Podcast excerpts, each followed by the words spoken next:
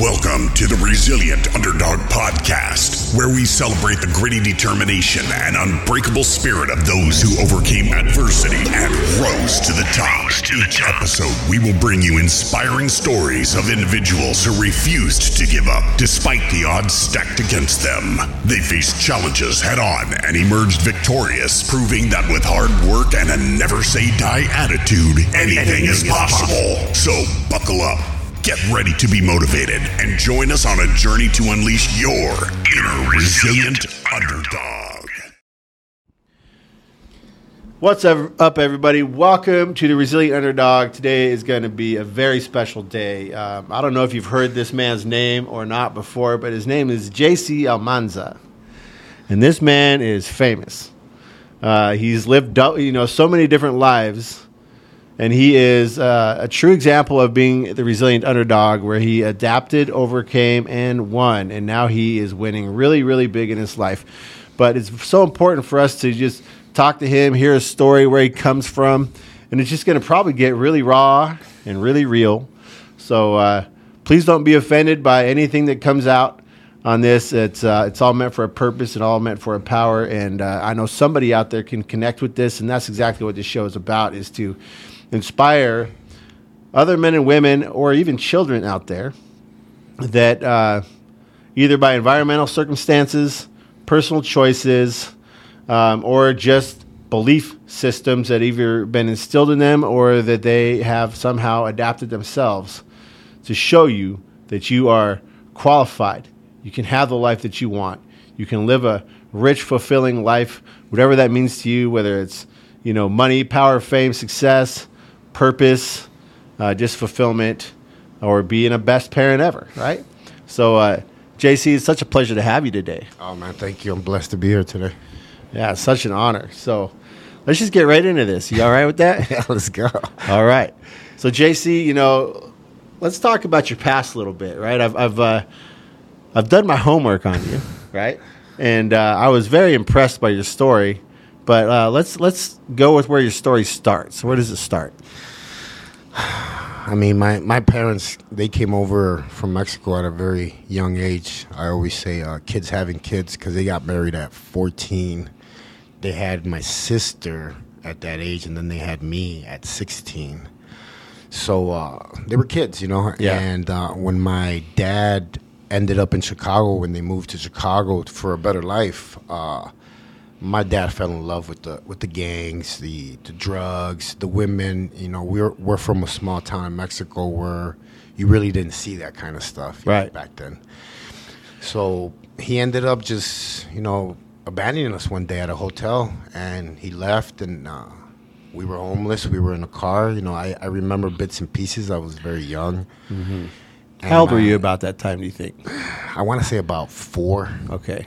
And was your dad on drugs? What What was the story when he abandoned you? He he had already turned into an alcoholic. He was a womanizer. He, he you know he uh, abused my mom a lot. He, he cheated. Uh, you know, I, all I remember was bad times when they were together. You okay. know, fights, uh, stuff like that.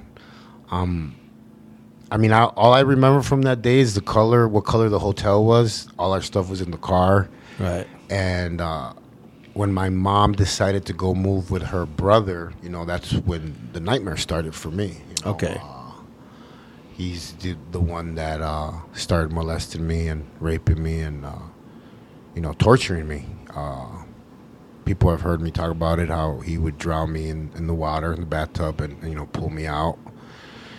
And when we would go to public pools, he would do the same thing, um, tell me to jump in. You know, it was torture. It was torture uh, completely destroyed my my will for anything. I, I right. mean, I was such a a broken kid. I just wanted love, but it, it was it was a lot of abuse by him. So. Uh, yeah. How did it feel like in those moments? You know, being a young boy, dad's gone, uh, your only male role model is a monster, and the only thing you want is love, but all you're getting is just pure hate and evil like what was going through your heart if you remember i mean because i mean sometimes we might not remember or you know we block it out and things like that do you kind of remember what that felt like for you i just remember that i just wanted to be loved man no matter what he did to me Um, I was always looking for him. Like Right. uh, I wanted that father figure in my life. Right. I wanted that male model or whatever you want to call it. You know, that superhero.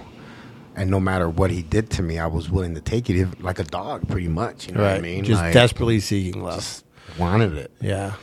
Um, I wasn't getting it from my mom. I wasn't getting it from him. So you know, um, that's what led me to the streets. Okay. And then where, your street life started. Where were you at? So you said you were in Chicago at this time, right? Actually, we were in California when Okay. uh, my dad took off. My uh, we went. To, my, my family moved to Chicago. Then my dad ran to California because we had family out there.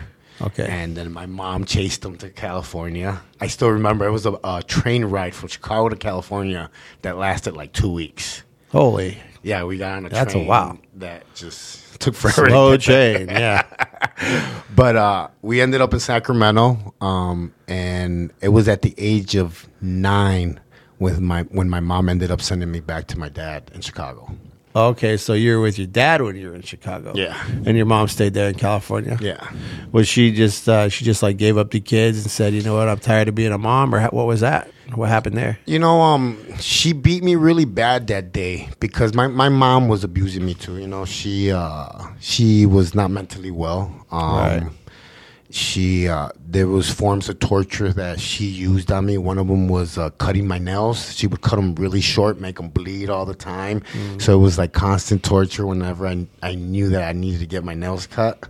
Right. So uh, it, it was just abuse and abuse. And one day, I just I stood up for myself and I was like, "You're not gonna hit me no more."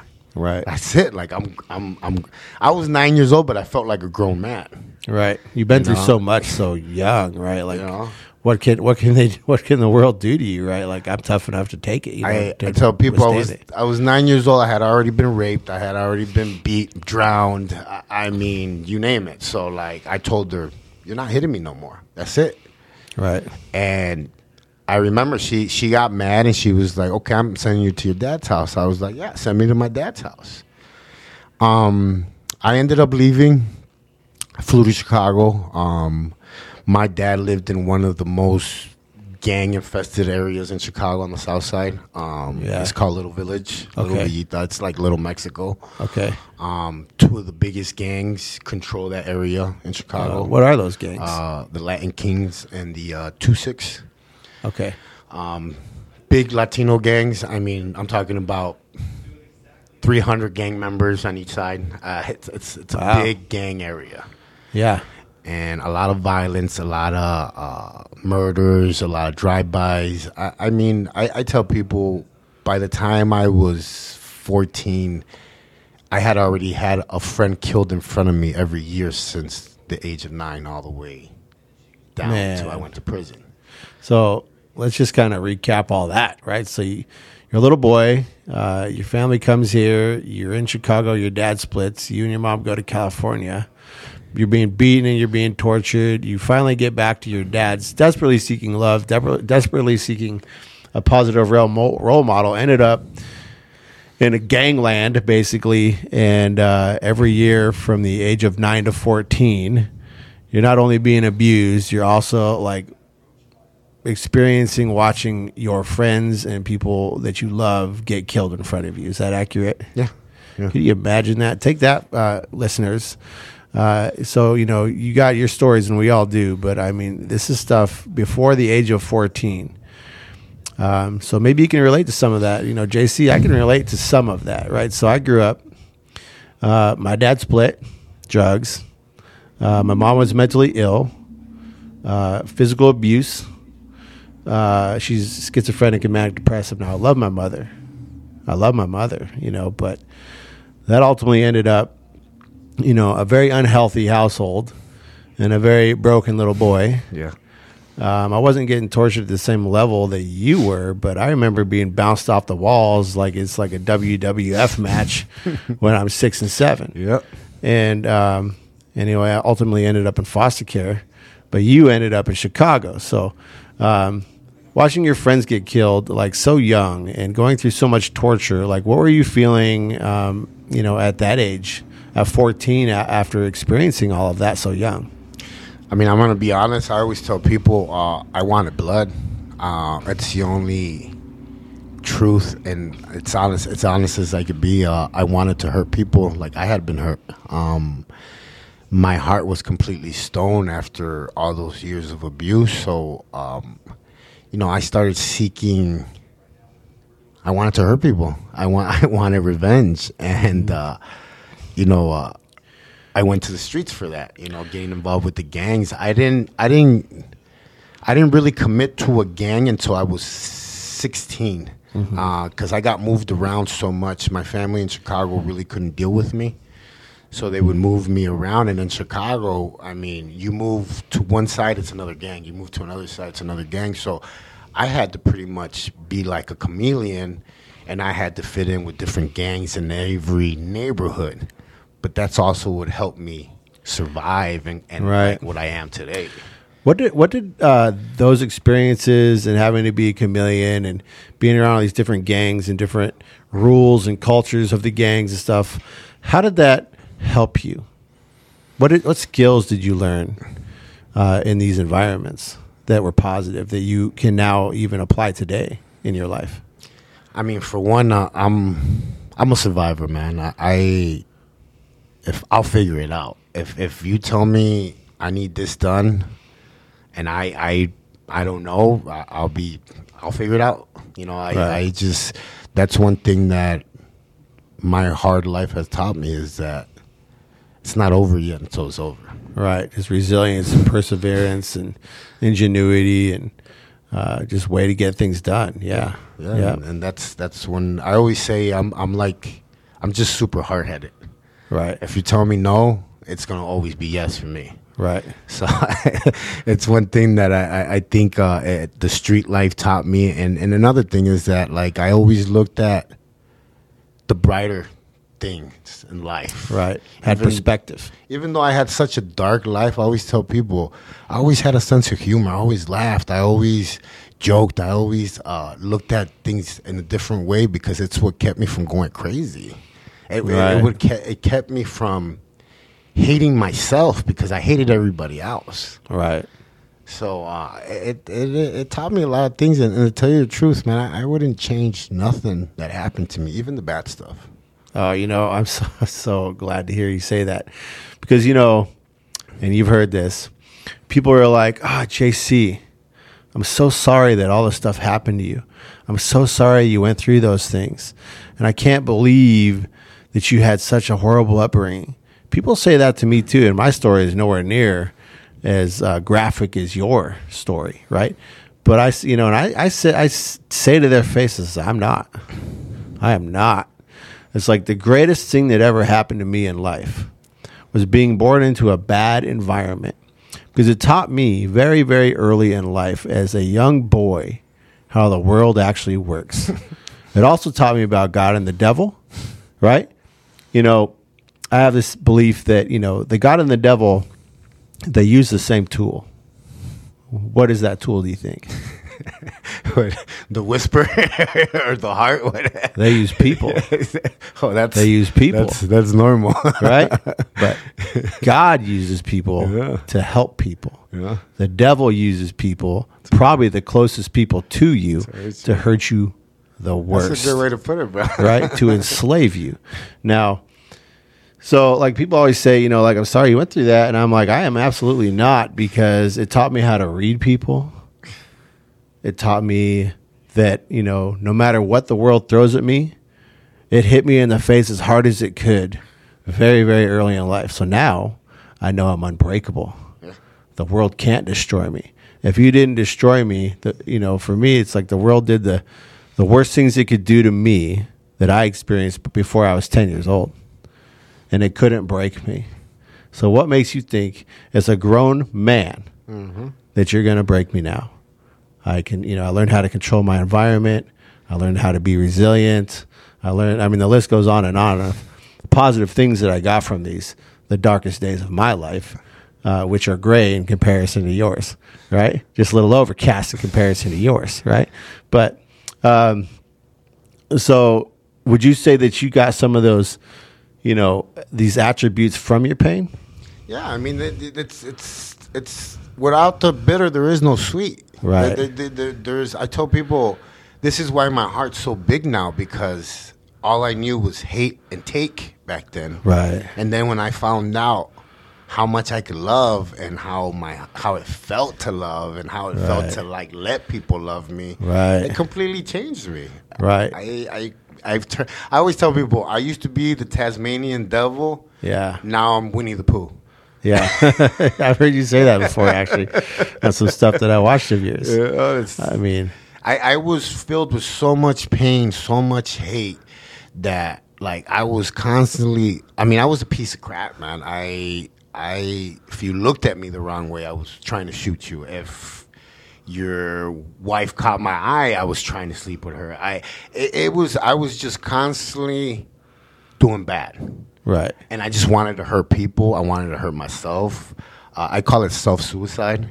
Right. You know, I've um, heard you say um, that, yeah. I just I didn't want to live, and I didn't care about going to prison for life. Um, I just wanted to prove myself and and show people how tough I was. Right. You You, wanted to be the monster people expect you to be. yeah, Right. Like, because hey, if I'm a monster, they can't hurt me. exactly, Right. exactly. Right. So uh, let's let's go. Uh, so you're 14, and uh, now you are joining a gang. What gang did you join? Uh, the Satan disciples. Satan's Disciples Is that like uh, still a, its own independent gang out there? Mm-hmm. So there's Satan's Disciples, there's Latin Kings, and uh, what was the other gang? Two six. Two six. I mean, there's there's hundreds. There's over a hundred gangs in Chicago, and, and when I- Wow. I, tell people uh, the I didn't know culture in Chicago is very different to LA, very different to Texas, and the reason why I like to state that is because when you see movies. Uh, they always, you know, put the Mexican guy with the open shirt and the white shirt on the bottom. Yeah, they do. Not all Mexicans dress like that. Right. Those that's California. That's California has their own look, their own Yeah. thing. That's that's how they roll. Uh, gangsters, uh, gangbangers in Chicago are different. Uh, um, so the gangs over there are very. It's very embedded in their culture. It's been there for a very long time. Chicago's always been bad. Um, Right. I mean, gangs have mascots over there, have colors, have war sweaters, party sweaters, prayers. It's just very embedded in the culture. It's Right. almost like natural. Like if you're not in a gang, you're like, what are you doing? Right. Who are you with? Right. So that's Chicago, man. Okay. Wow. I didn't realize like the gang hierarchies were so regimented on, and uh, you know, really, um, a well-oiled machine. Unfortunately for bad, but of you know recruitment and culture. Um, and building a team where everybody's sold out to the same mission, right? So, what would you do? You, what do you think that just kind of being growing up in the gang environment, you know, getting on the team, being recruited, like, how is that both negatively impacted you, and uh, what did you learn that was positive from those experiences that now you uh, can apply in today's life that you that you live in a positive way? I mean, the negative was all the lies. They're they're not your family. Right. they don't have your back. Once you go to jail, trust me, they stop writing. They stop sending money. Uh, You're just a tool. it- it's not. It's not what they what they sell you. Right. It's not. And and A bed of lies. it's Yeah. all lies. And I tell all the Yeah. kids, it's all lies. Right. It might look cool, might sound cool, but the truth always shows. And, and you see it. You know, you go to prison and you end up there with guys that are from your same gang. They've been there for 20 years, 30 years, and they tell you the same thing. Guess what? When I got here, everybody forgot about me. Right. So you, I gave up my whole life for that gang that just forgot about you. Just like that. Just like Snap that. of a fingers. Yeah. Soon as you weren't useful Yeah. to them. So I look at that as the good thing and the bad thing Okay. that I got to see. I got to see the truth. Right. you know, uh, because I spent years trying to fit in. I spent years trying to find myself. I, I, I spent years trying to prove myself. Right. And I, I was doing it for the wrong reasons, the wrong people, and the wrong family. Yeah. You were trying to to prove yourself to an external source. In this in this instance, your gang, uh, while also not doing anything to to validate your own value, right? Your own worthiness. Is that about right? Yep. Awesome. Okay, so you you become a gangster, Satan's disciples, fourteen. Uh, like, what does gang life look like for you? What did did you get jumped in? Like, uh, did they give you a task? How did you get into the gang and earn your spot? Um, I didn't get jumped in. I was actually like grandfathered in because we were the first first members of. Uh, it, it wasn't the gangs in Chicago are like McDonald's. It's the same gang, and they just open up in different areas all over Chicago. Okay. So wow. yeah, so the Latin Kings from 32nd, Latin Kings from 59, 32nd, 40, 43rd, but they're all Latin Kings, Just franchised. just franchised. Okay. So we were the first ones to open up 59th and Spaulding. So uh, Saint Disciples is a really big gang in Chicago, also. Okay. So uh, we were the first ones to open up uh, 59 and Spaulding, and there's about 10 of us. And uh, we caused havoc that year. That summer, everybody found out who 59 was because there was 10 of us that were really broken. I'm s- still friends with them to this day. Um, some of them have turned their life over to to God now, and and uh, Right. we have our little weekly uh, Bible study that I, I think is pretty cool because uh, these are a bunch of guys that I did dirt with on the street, and Right. and now we're just loving God, you know. Hey, you know, one thing you got to remember, right? Let's talk about Jesus for a minute. He didn't walk with the people on high, right? He walked with the downtrodden, the broken, yeah. the sinners, right?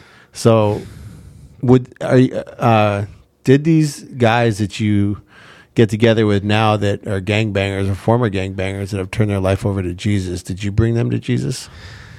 I can't say I did it because I don't do nothing. It's God doing everything. So But like, you're, you're the vessel that He uses, right? when I went to share my testimony, I went uh, a year ago. I went to Aurora, and it's a very highly gang populated suburb in Chicago. Um, I went to go share my testimony, and a lot of my guys came. Twenty one guys turned their life over to God that day, gang members. 21 guys. Hold on. Let's just pause on that. You know, viewers and listeners, I want you to focus on that. This man goes back to Chicago, right? And in that day that you were there, one day, a 24 hour period, your testimony, your story, they know your history on top of that. And God gave him the privilege of turning 21 lives over to Jesus and God and to be of service and, uh, and you know the the righteous life. Um, um, so just put that into perspective, right? So for you, the listener who might feel like you know God doesn't love you, you're not worthy of God's love. You've done too much dirt. You've experienced too many things. You feel like you might have too much hate uh, to even be qualified to walk that walk with Him. Well, here's a man that we're going to get into it some more, but uh, has so much pain, so much dirt, sinner's life to the max, been saved, and in one day converted 21 lives. That's amazing, JC. That's amazing. So thank you for sharing that. And so to the listeners is you're qualified for God's love. All you got to do is ask for it, right? Is that it? You know, um, I've been watching uh, Americans Got America's Got Talent these Yeah. past couple of days. I've Yeah. been stuck on that show, and, and Simon always says these next two minutes are going to change your life. Well, I tell them God only needs a second Ooh. because when I got on my knees, I.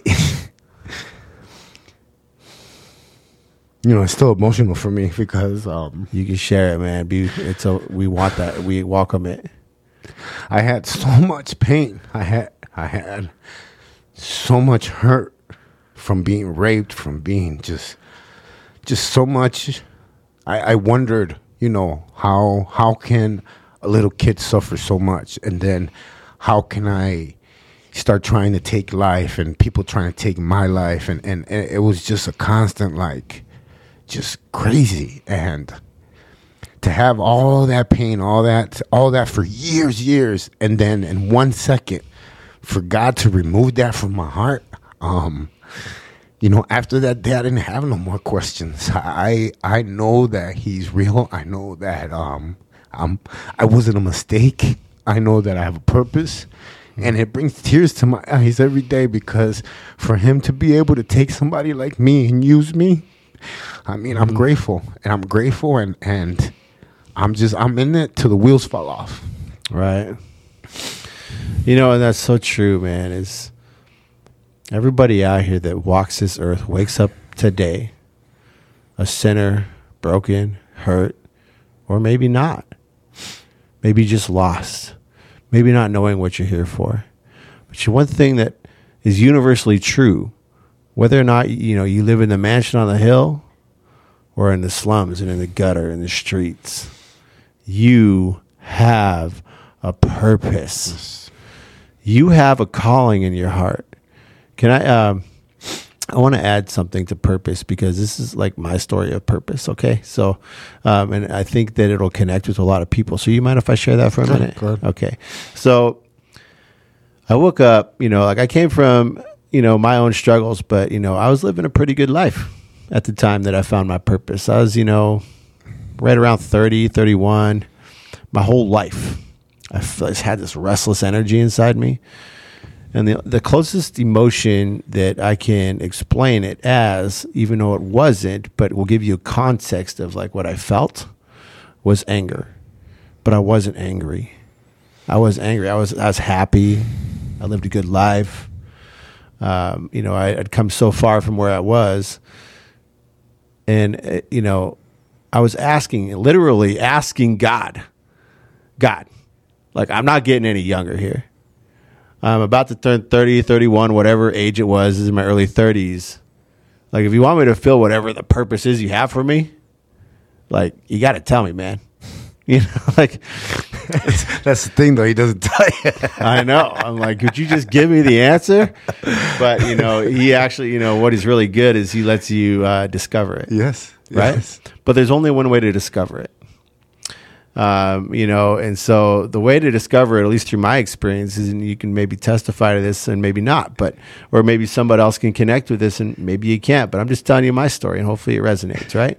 So uh, when I I woke up and I uh, for the first time in my life, I just opened myself up, hundred percent vulnerable because I had vulnerability issues.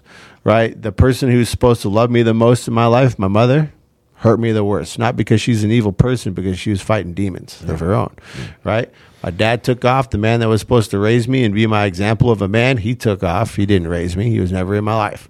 Um, so I had a real hard time being vulnerable and letting my heart out and not really trying to control some aspect of it. For the first time in my life, I'm praying this prayer like, please, God, you know, show me my purpose. And um, by the way, it's nothing that I ever thought it was going to be. That's the first thing. Whatever you preconceived notion that you, the listeners, or anybody that's hearing this might have to, uh, you know, want to, to be, uh, wish it could be, think is cool, and uh, all that stuff. Like, forget all that. That's probably not your purpose, right? That's just your ego wanting it to be something that it's probably not. So, I just what I discovered is once I opened that up, um, it got placed in my heart, and it got validated uh, because um, what I used to do is I used to throw house parties, and I would raise uh, charge people five bucks at the gate, drink till you drop, have a great time, right? And um, I'd give the money to charity. But in that moment, I was like, well, I'm, you know, it's my birthday coming up, right? So I wasn't going to have a party at my house. I was, you know, my buddy owned a bar, so I was going to do it there. He just opened his bar. And I said, well, I want to do a charity event. And at that point in time, I decided it was going to be uh, Wounded Warriors Foundation. And uh, so I went down there and um, I talked to the director of the entire West Coast. And they declined my offer um, to do it. And, you know, uh, number one, there's a fee you got to pay. Number two, uh, you know, they got to deem you qualified or whatever, which I get. They don't want you to abuse their brand. Yeah. Um, but the bureaucracy of wo- working with a big organization like that, right? So I was over at my friend's house, who actually lives here in Arizona now. I still live in Washington State, but um, about it, and they're like, Eagle, why don't you just start your own charity? I said, hey man, I don't know what kind of kind of time you think I got because at that time um, I was a union iron worker. I was working eighty hours a week. I was working out of town. I'd come home to wash my laundry and be gone again, right? And um, all of a sudden, the name of my charity, still to this day, live for purpose, hmm. popped into my head. And I'm just like, we're taking that name if it's available. So we did. And for the first time in my life, the next day when I woke up, I experienced peace, calmness. And that's when I knew that was a path. Yeah. You know, that was the path. And then I ended up serving homeless, which I never thought was never on my my radar of things I was going to do. right? So, like, you know, just like you, you said, you know, God only needs one second, right? Just like that. Right? Just like that. He created a disciple. And JC, the sinner, the gangbanger, the monster. How does that feel? Man, I tell people I didn't even want this job, man. Right. I, I didn't. I didn't want this job. I never even thought I would qualify for this job. But I didn't. I would. If you would have asked me two years ago that I was going to be going to school to be a pastor, I would have laughed in your face. right. I honestly, I'm going to be honest. Right. Why? Because I w- my mouth was in the gutter. My mind was in the gutter. Right. Was I trying to be a good person? Yeah. I was trying to be a decent man.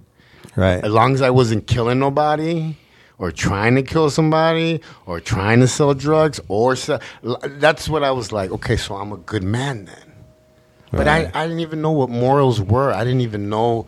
I, I, people don't believe me when I say this, but I tell people I had to start from scratch because I didn't know how to be a good person. Right. I didn't. Right. I didn't know what it was to not lie. I lied every day about everything. Right. I didn't know what it was to be faithful. I cheated on in everything. Even when we played spades, I would try to cheat. I mean, I, I there wasn't there was no morals, no ethic in my life at Right. all. And and for me to be able to experience that has really I, I, I feel like a grown up. Right. Finally living, right? Finally. yeah. Finally Yeah. like pay my bills. Like I, I, I was telling someone the other day, you know, um I got my bank account for the first time. I got I got I did a lot of stuff. I'm doing a lot of stuff right now that I I wanted to savor. Right. And, and opening up my bank account was one of them. Right. I never had one. How long ago did you do that? Uh, about a year ago. How old are you now? 47. 47. Okay. so, I mean, let's put that in perspective, you know, for the audience. It's like, you know, here's all the stuff that most people were doing when they got their first job or even when they were little and their parents were teaching about money. Here's a man that served, you know, for lack of a better way to say it, the devil his whole life and uh, had never done any of the quote unquote things that are part of our development process to grow up to be responsible, good, contributing members to society and to our communities, to our families. The man is, you know, 47 now and he just opened a bank account a year ago, you said, right? Yeah. You know Right. one thing I want to do a lot? I want to do? I want to go to prom. You do. Yeah. I want to prom. I don't know why. What, what makes you want to go to prom? You're going to make me cry again. Like, let's, you know, hey, we're getting raw and we're real. We already warned them. You Because there's a lot of things, man, that I, I wish I could have done like normal people, like going to high school, um, graduating, you know, having friends from childhood um, that are still alive or not in prison. Um,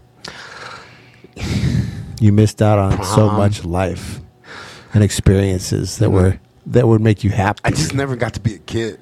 you never know? got to be a kid, yeah. and um, it, it makes me sad sometimes. I, I cry about it. I'm not gonna lie, but at the same time, now that you know God is is changing my life so much, um, I, I leave next week to Ohio, and I'm gonna be at a campground with 125 kids from from urban areas in Ohio. I'm spending the whole week with them, and um, I, I tried to get out of it so much, bro, because like I felt like I wasn't ready. Like I, Right. And I prayed and I prayed about it and I, I fell to my knees. I started crying and, and then in my heart, I was like, "There's 125 little JCs." Man, In that's that powerful. Uh, Destined for the same path, unless yeah, unless JC growing up shows up, the saved, the new JC shows up. so it's gonna be a, a really awesome week, man. And, and um, like I tell people, like if I wouldn't have been through what I've been through, I wouldn't be able to do this awesome stuff with these kids or Right. or with these men. And and um, I mean, I love it, man. It makes me cry every day. Man, man, that's so powerful. Let's paint the picture on that. So you got, uh, you know, JC growing up, tortured, abused, anger, hate, uh, gang life. Uh, normal life to him was, you know, pulling the trigger at somebody, right?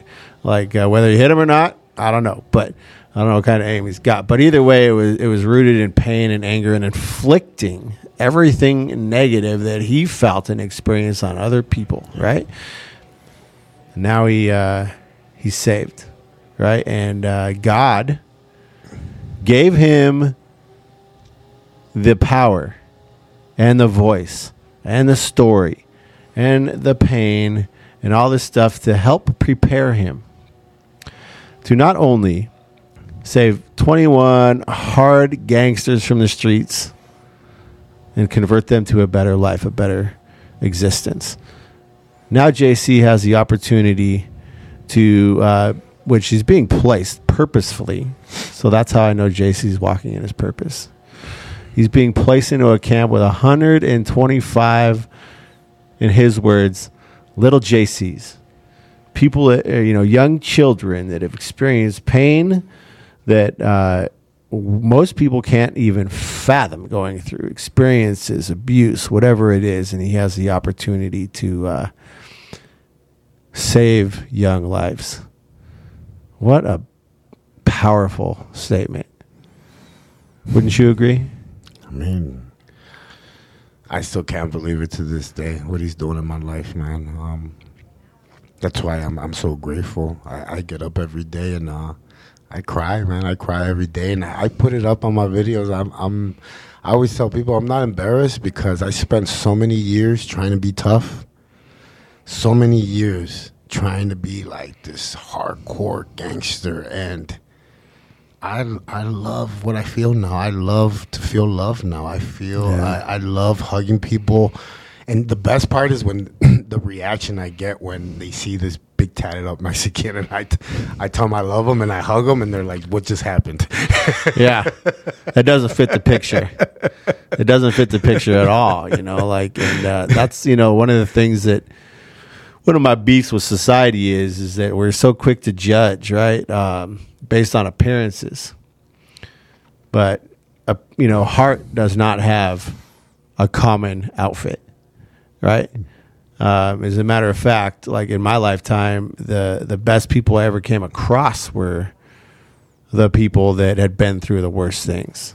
They're the ones that will literally give their shirt off their back, Yeah. you know, uh, and the people that uh, look like they should, or you know, go do the things that you know they say are Christ-like, like go to church, they go do whatever. Um, in my experience, I've uh, seen a lot of snakes hiding behind the cross. You know what I'm saying?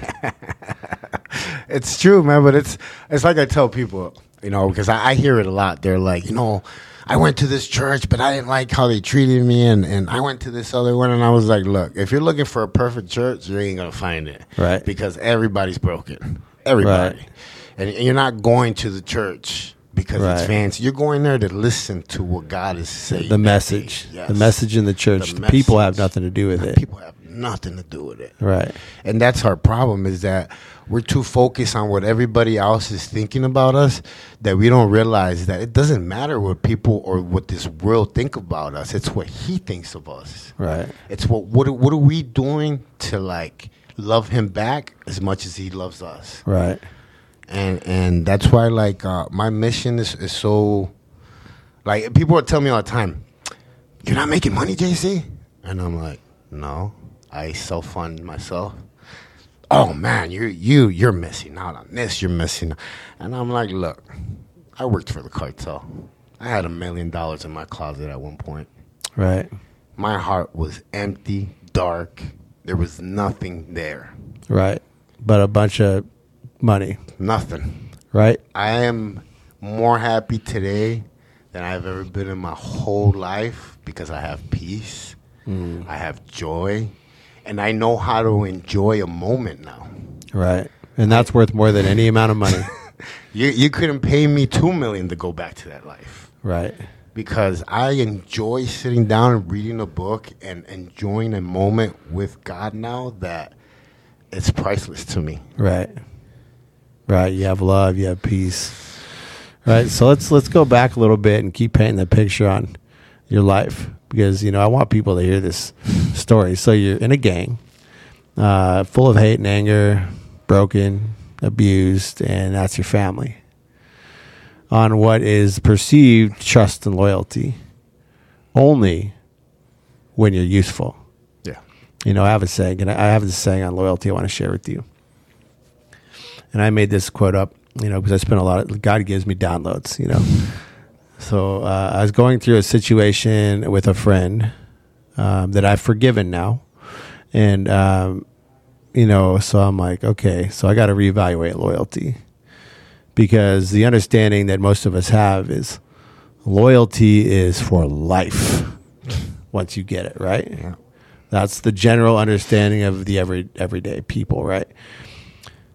So Street- this street people. Sorry. yeah. Right. Well, and my and I'm not a I'm not a street person, man, but like uh, that's my understanding Yeah. of it. Is like once you get it, it's there for life, no matter what. Well, so that made me reevaluate my understanding of loyalty, the situation that I had, and so I came up with this quote: "My loyalty is tried and true, through and through, unwavering, unless you do something directly to me that proves my loyalty is unfit for you. Because your loyalty is one of the most powerful things that you can share with another person. Right? Do you agree with that? Yeah, yeah.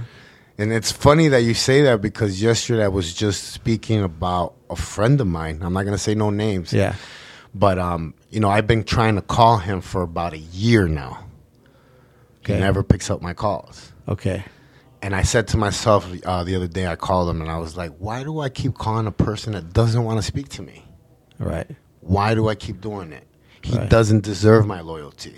Right. you know and it goes both ways and this is for everybody that's listening a friendship is a friendship only if you make it a friendship Right. you need to take the time to call that person if that person doesn't call you Right. you need to set the standard don't and don't use a hey we might not talk every day but we we're still home nah don't don't don't don't use the back door Right. check on your friends call them if they Right. mean something to you then you should be in communication with them You know, this this is hitting home for me right now, JC. Thank you for sharing that because you know, I know so many people and I have so many great people in my life, but I don't call them enough.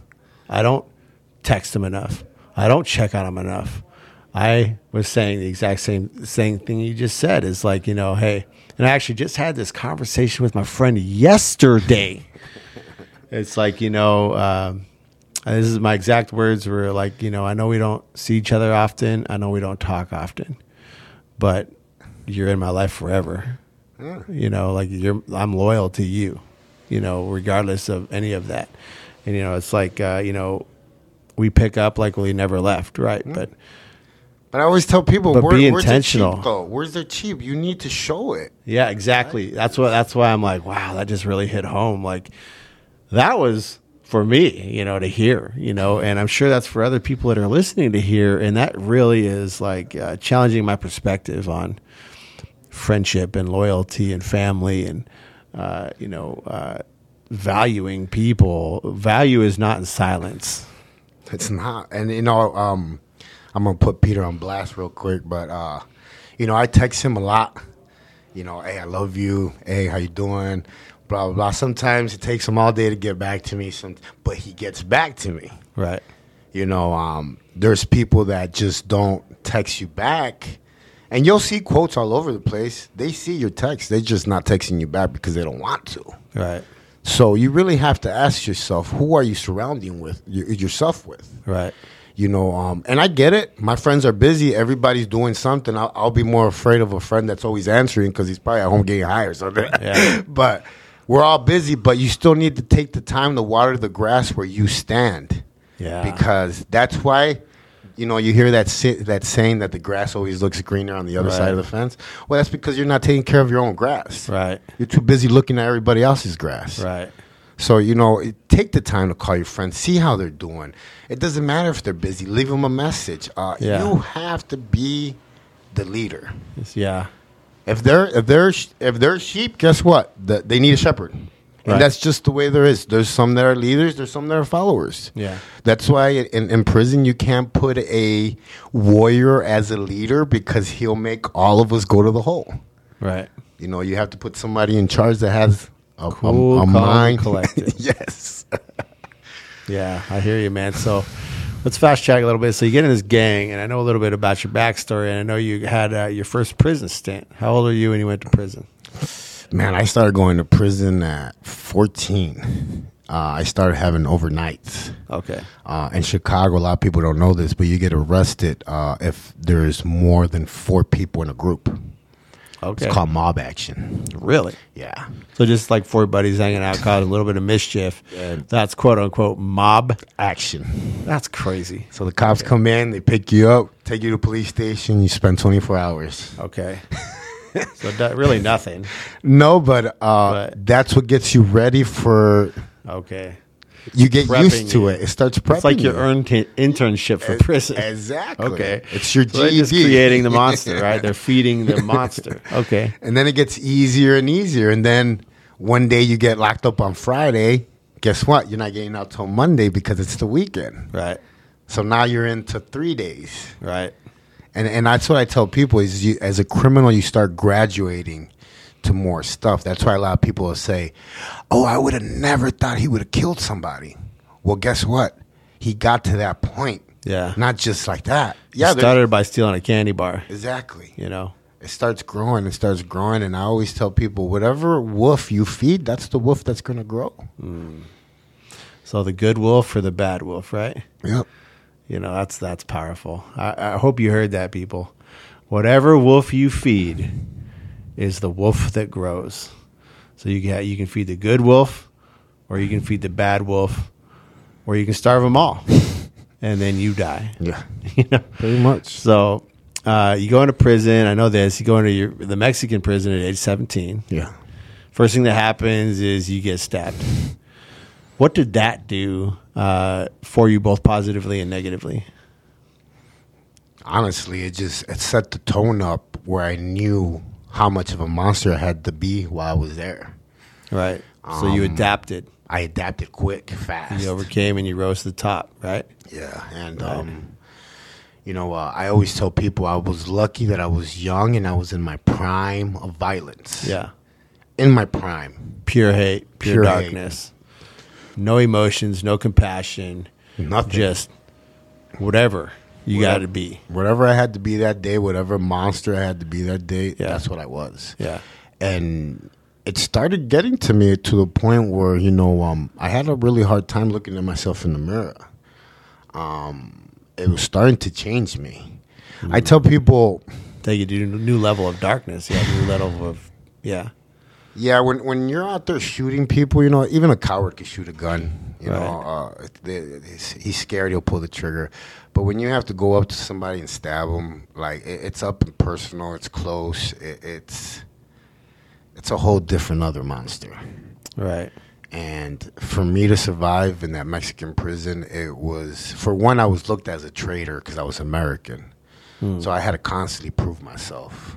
Right. Um, I had a best friend there that was with me to this day. He's still my best friend. Uh, his name's Ricardo.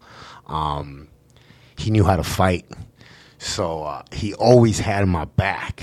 And if it wasn't for him, I would have probably got killed over there. yeah. You know, he he had my back a hundred percent. Yeah. It wasn't until he left that it got really bad for me. Yeah.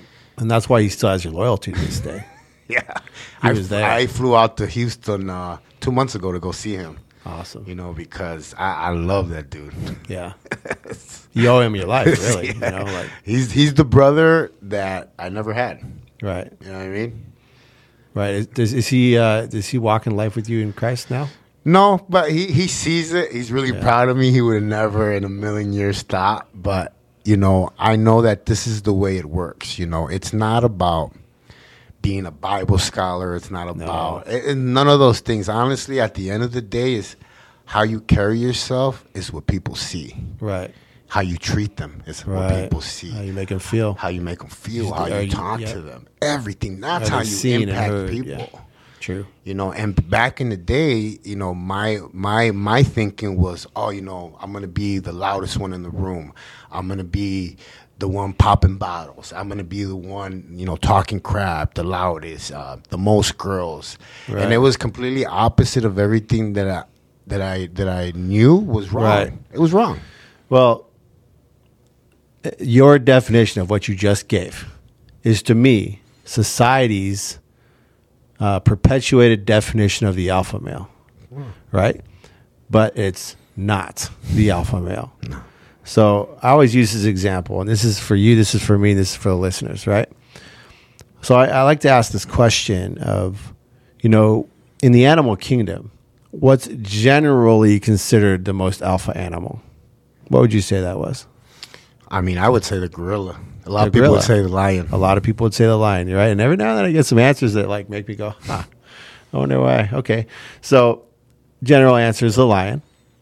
And I say, okay, well, when is the lion most respected and most revered? When he is roaring and showing his power, or when he's standing strongly and silently in his own presence, when he's the most magnetic, when is he the most charismatic, when is he the most captivating? What would you say? Well, there's there's there's an emoji that I'm in love with that I've seen way back in the day when I first got out of prison. That's a lion standing up, and you can't see nothing until you turn the picture and you see all the knives in the back. Right. But the lion is standing firm with his head up and his chest out, Right. and it just shows the resilience, the power. Right. Just it shows. I I I and I take it in as how resilient a human being can be. Right. Like, Right. no matter what, how many times you've been stabbed or broken, no matter what. I mean, you see the Cinderella stories Mm-hmm. everywhere. Right.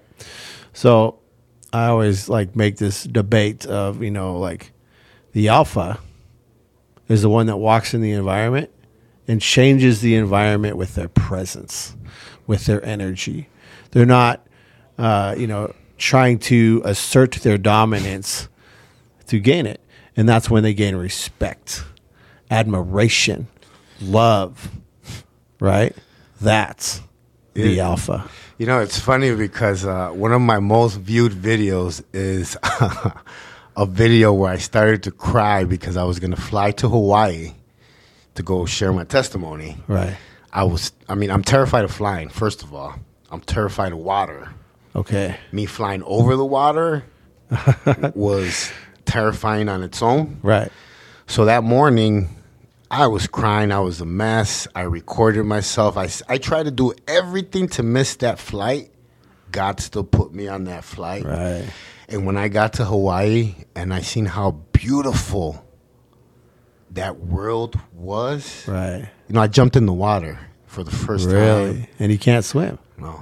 Right. But I jumped in, and uh, it was such a beautiful experience, man. That I realized that that was a true gangster, somebody that's willing to feel that brokenness, the love. I, I don't even know how to explain it. Like that's a true gangster right there. right. That faces everything Yeah, and openly. openly, like not. Right.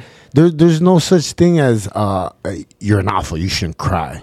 No, I think you should cry even more. Hundred percent. Like you, you should feel the pain of other people because like that's what makes you a real man. Right. You're confident and uh and you you know you're you're not rooted in any kind of insecurity or perception of what a man should be, an alpha should be, um, a gangster should be. It's like you're rooted in the way God created you, and there's no greater alpha than God, Yep. right? So because He leads, and He's I, I tell people I spent my whole life trying to be who I thought I needed to be, when in our reality, it's what who, who God would have tended me to be, right. and that's what I. That's when I found my purpose. All right. Here's a question. Here's a question. You think God is brave? Oh man, I think. I mean, I, I look at Jesus' story and I'm like, man, he knew they were gonna crucify him. He knew they were gonna. Uh, it, it's like you, man. You knew you know you're gonna get 20 years, and they let you go home. Are you really gonna go turn yourself in tomorrow? Right. Be honest. Yeah. Me? I wouldn't. I'd, I'd probably run. I'd have a real tough time with that. Yeah. Yeah. So like he knew he was gonna get tortured, murdered, all these things, and he still like rose up, carried his cross, and went. And I, I look at that, you know, I used to have all these superheroes in my head when I was a kid Superman, Batman, all these things. Now it's like John, Matthew, it's all the disciples that, because I'm like, man, these were men that really got tested in, in times that, like, come on, bro, nobody gets stoned to death nowadays. But they were in such times where faith, uh, resilience, everything was so, I want to say new, Right. You know? Yeah. uh, Unfavorable yeah. at best. And, and, and they and they stood there and they, they, they, they got their heads chopped off. They got I mean Yeah. all kinds of stuff for what they believed in. Right. Tell me that's not that's not tough. That's tough. Right. Now here's a here's a follow up question. Do you think the devil is brave and uh, courageous or a coward? Now, you have to be careful with that. Okay. Because I always tell people he got sent he got sent down here for a reason. You know what I mean? Obviously he's he's a lot smarter than we are. True. That's why he gets us in trouble so much. the, the greatest trick the devil ever pulled was convincing us he doesn't exist. Right? Exactly. Yeah. And, and that's the problem that a lot of people are like. Um, I'm not saying be afraid of him, but I'm saying there has to be a line of respect somewhere Right. Where you have to be like, okay, I'm on this side, you know, I, and and that's what it is. But I still know that you're there, Right. you know. I can respect and uh, know that you're there, but I don't have to follow you. Exactly, and and and and that's the thing is that people people say, "Oh, there is no such thing as bad and good," and blah blah. And I'm like, really? Right. Because I I stood next to the enemy. Yeah. You know, there's a lot of things that I'll be never I'll never be able to talk about that I seen in Mexico. You know, Right. Mm-hmm. working with those people and stuff like that. But the devil is real. Right. The enemy's real. The, he there's really bad people out there Right. that do really bad stuff. Now, do you think there's bad people or broken people or both? There's both. You know, there's times in prison where I sat down and I talked to dudes and I'm like, yep, that dude needs to stay here. Right. he still needs a lot of work. And I'm not saying it's not possible. Yeah, there's a lot of broken people Yeah. that, that God can fix anybody. Anybody. Well, here's here's one more question beyond that. We're gonna get a little deep on this, okay?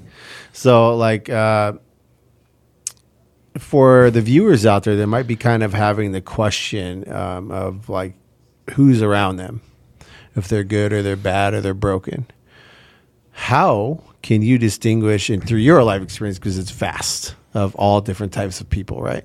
Um, how can you tell a broken person versus a bad person. So to me, the definition of a broken person is someone that's been through a lot and might be broken and lost and all kinds of stuff, but still has a heart, right? Um, and uh, that you can feel love in, right? They have a heartbeat, just a faint one maybe, of love in their heart. Um, but the bad, the bad person and the broken person can look very similar. How do you uh, distinguish the difference? How would you say through your life experiences? Honestly, uh, there's no difference. Really? To tell you the truth. Um, because I was both. Okay. And uh,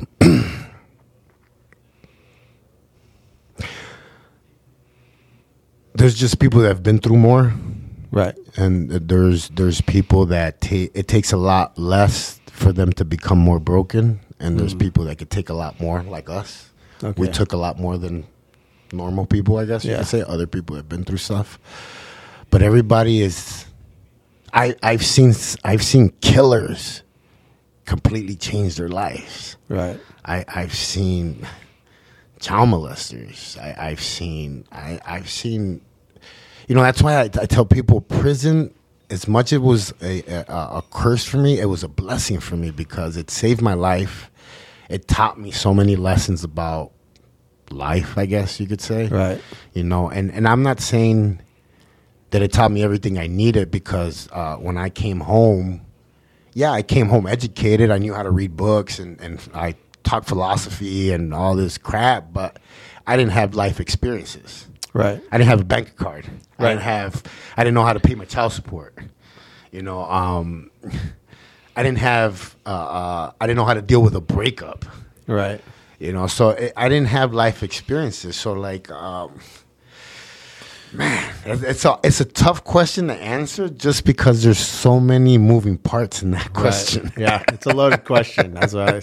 I, hey, we might have to pick up that question some more later, but you know, we, we can uh, you know we can talk about more of that just you know as we get to know each other. Because I mean, We're both broken, bro. as far as I'm concerned, brother, you are a brother. oh, thank you, bro. I don't know if you ever had one, but you got one now, Thank you, bro. right? And I know you got Peter out here, and you, you know God's putting this incredible circle around you, Man, uh, but He's also putting it around me right now. thank you, with man. you, with you, you know. So I know we got plenty more to talk about, but uh, we might have to do an episode two, right? So, uh, but let's, you know, like uh, for all the the viewers and the listeners, and we just kind of scratched on the surface, but we got into some real deep stuff that I think really matters. That was actually, uh, I think, more important to discuss today, right? So, like, I think it's just being directed. Now, if uh, if you could leave everybody out there that's listening to this uh, or watching this, any kind of uh, you know scripture to hold on to when life's tough and when it's rough and they don't feel like it's they're worthy or you know they they feel like they got too much sin on their hands and you know they feel like they don't know how to love or can't love or aren't worthy of love. Like what would be a scripture that you would say to lean on Honestly, I, I've probably everybody's always heard this one. You know, um, even though I walk through the valley of death, I would feel no fear no evil. Um, it's been one of my biggest, just scriptures that I've really leaned on. Just because when I got transferred to that F- Florida prison, where I I prayed for the whole bus ride there to not not not be my, like my gang to not be present in that prison. As soon as I got there, there was like 63, 63 guys there. Wow. yeah. So that's a test you know, um, did you join the gang well, it, it was all you know. It was all the Latin Kings, but it, that's a testimony itself because when I got there, you know, it was going to be bad because I didn't I didn't want to sit with them, and God made His magic happen, and they ended up getting all escorted out of there. They were under investigation. A big case Yeah. happened while I was when I got there. It, okay So, you know, one day I was at work. Some guy came up to me. He's like, "Hey, they're taking all your guys," and I ran up to the window, and yeah, they were taking them all out. And I, I just, I was like, "Man, you have a, you have a sense of humor." You know what I mean? Yeah. like it's, it's Yeah. crazy, but those two years set the platform up for me to be able to go to education and just start, start changing. You know what I mean? Start wanting to do better. right evolving Yeah. Becoming who you were supposed to be not the jc that the world has seen. But the jc the world gets to experience now that's evolving and uh, and walking in his purpose right? Um, where can they find you? We got to we got to let them know about you. So uh, what's your social handles? Like where your show's at? You know like um, you know everything everything like that. Where can they reach out to you or find you? I mean, honestly, if you just Google "wrong too strong," wrong, W R O N G, yeah too strong, uh, you'll see. I mean, everything pops up. I uh, God has been good. You know, he's uh, he's blessed me with a good uh, Google Motor uh, search engine. hey, that's powerful in today's world, man. You know, like uh, I could probably learn a thing from you too on that. Maybe I should help out. You know, recruit God to help me out with that, right? So. yeah, man. Uh, well, hey, man. Um, I know you got things to do, but it's been such an honor Thank you. speaking with you and hearing your testimony and uh, the you know and your story of pain and triumph and and I mean it when I say, man, you are the epitome of the resilient underdog. You adapted to whatever your environment was. You overcame uh, your environmental circumstances to put yourself in a position where you were in control of your environment, uh, good or bad, and um, and then you are winning. Right, you've won in the end, and you continue to win. And uh, I'm so happy to meet you today. And you should be very proud of the man that you are sitting in front of me. Oh, thank you, And you are a true testament of God's will and God's power. And uh, I know that He's a proud father looking down on you right now. Thank you. So, uh, you know, thank you for your time and your story today, man. It's been an honest, true pleasure. And it doesn't end here for us. I'm going to tell you that right now. Like, we're going to be brothers in life. And I'm going to talk to you a little more about that camp out there and with those kids because uh, that's near to my heart, right? So, um, that's all I got. Uh, all right, everybody. Man, what a great episode. So, if you got something out of this, it resonated with you, like, uh, you know, definitely don't be afraid to let us know what you got out of this. Reach out to JC, reach out to me, give us all likes and follows and do all that stuff because the only way that we can continue to uh, do what our mission is here with the Resilient Underdog is to have you, the Resilient Underdogs, sharing this, liking this, reaching out, and uh, you know, if someone pops into your into your head, just share it with them. You know, uh, we don't want anything in exchange. Just share it with them so we can continue to reach more people that need to hear these messages. All right, guys, have a great day. Stay resilient. Sir. Talk to you later. Bye. Refused to give up despite the odds stacked against them. Resilient Underdog Podcast.